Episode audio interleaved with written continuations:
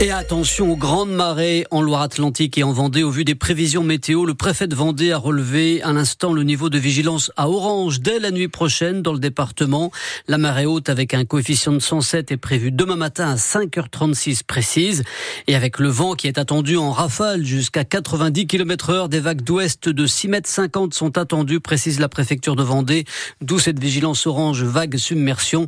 La surcote prévue pourrait atteindre 38 cm à l'Herbaudière, à Noirmoutier 35 cm au Sable de d'Olonne ou encore 41 cm en baie de l'Aiguillon. Vigilance donc.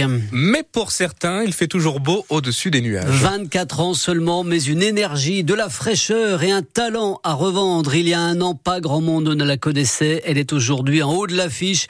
La nazérienne Zao de Sagazan a triomphé hier soir en victoire de la musique. Quatre trophées, révélation féminine, révélation scène, meilleur album et meilleure chanson originale pour la symphonie Symphonie des éclairs.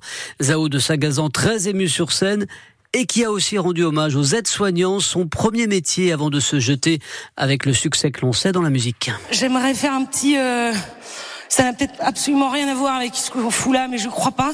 Je crois que les artistes cherchent à à se faire du bien déjà premièrement et puis à faire du bien aux autres. Et il y a d'autres gens comme nous qui essayent de le faire et qui n'ont pas de prix. Euh, qui n'ont pas trop d'applaudissements et on pense pas trop à eux. Et moi, je pense très fort à eux parce que euh, je trouve que c'est un des plus beaux métiers du monde. Je pense à toutes les auxiliaires de vie et aux soignants. Euh, voilà, j'avais envie de leur faire un un bisou parce qu'on a assez parlé de moi. bravo à tous les gens dans le monde qui essayent de faire du bien. Le monde est tellement beau et en même temps tellement horrible. et à notre petite échelle, on peut faire des choses et entre autres, voilà, il y a les soignants qui se battent tous les jours pour le faire, les pompiers, tous les plein de gens, les instituts, bref, plein de gens. Euh, ils n'ont pas de victoire, et ben je vous la donne. Merci infiniment. L'émotion de Zao de Sagazan hier soir, quatre trophées aux victoires de la musique, palmarès détaillé sur francebleu.fr. Une grande fierté pour notre région d'être représentée par tant de talents, écrit la présidente des Pays de Loire, Christelle Morancet. Merci et bravo Zao.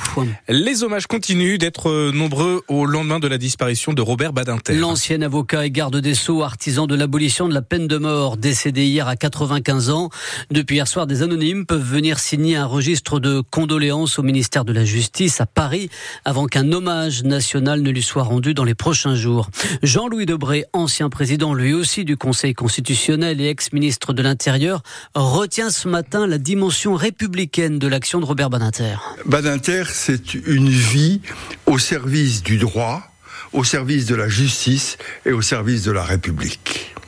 Tout ce qu'il a fait, euh, sa lutte pour euh, l'abolition de la peine de mort, sa lutte contre euh, les discriminations, notamment à l'égard des discriminations des homosexuels, sa lutte contre l'antisémitisme, tout ça, c'est l'image d'un républicain. Euh, d'un homme qui aime la liberté, qui croit en la liberté, mais qui croit aussi qu'il n'y a pas de liberté sans égalité. L'hommage de Jean-Louis Debré à Robert Badinter, Badinter qui avait aussi passé une année au début de la Seconde Guerre mondiale au lycée Clémenceau de Nantes. Un mort, un homme de 58 ans et trois blessés, dont deux transportés en urgence absolue. Terrible bilan d'une collision survenue entre deux voitures ce matin à Saint-Hermine en Vendée. Cela s'est produit vers 9h30 sur la départementale 948.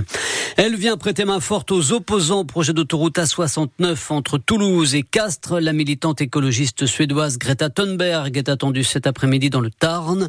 C'est là que plusieurs collectifs anti-autoroute appellent à se rassembler une nouvelle fois contre ce projet. L'armée israélienne bombarde ce matin le secteur de Rafah, c'est au sud de la bande de Gaza où 1 300 000 Palestiniens désormais vivent. Le Premier ministre Benjamin Netanyahou a ordonné aux militaires de préparer un plan d'évacuation avant une éventuelle offensive terrestre.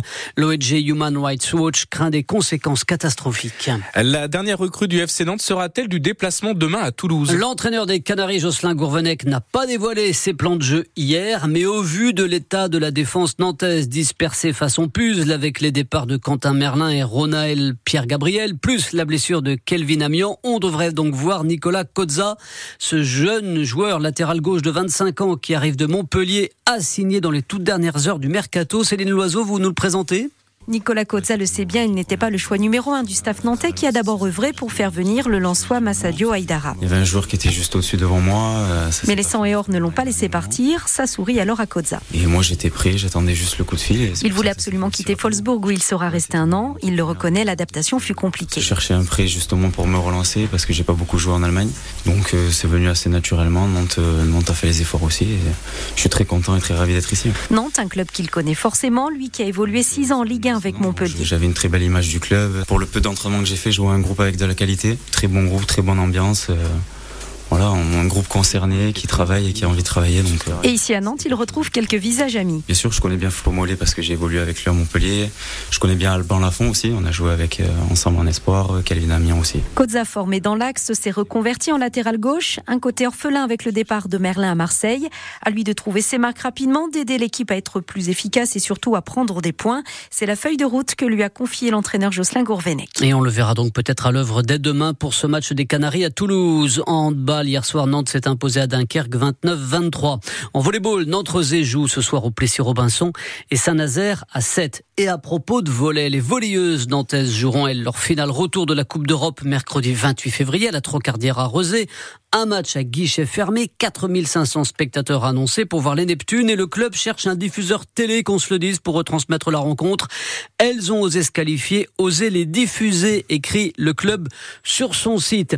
Et puis, du rugby, cet après-midi à vivre en direct à partir de 15h15 sur France Bleu. Deuxième match pour le 15 de France dans le tournoi Destination après la claque face à l'Irlande. Les hommes de Galtier vont tenter de se refaire une santé en Écosse.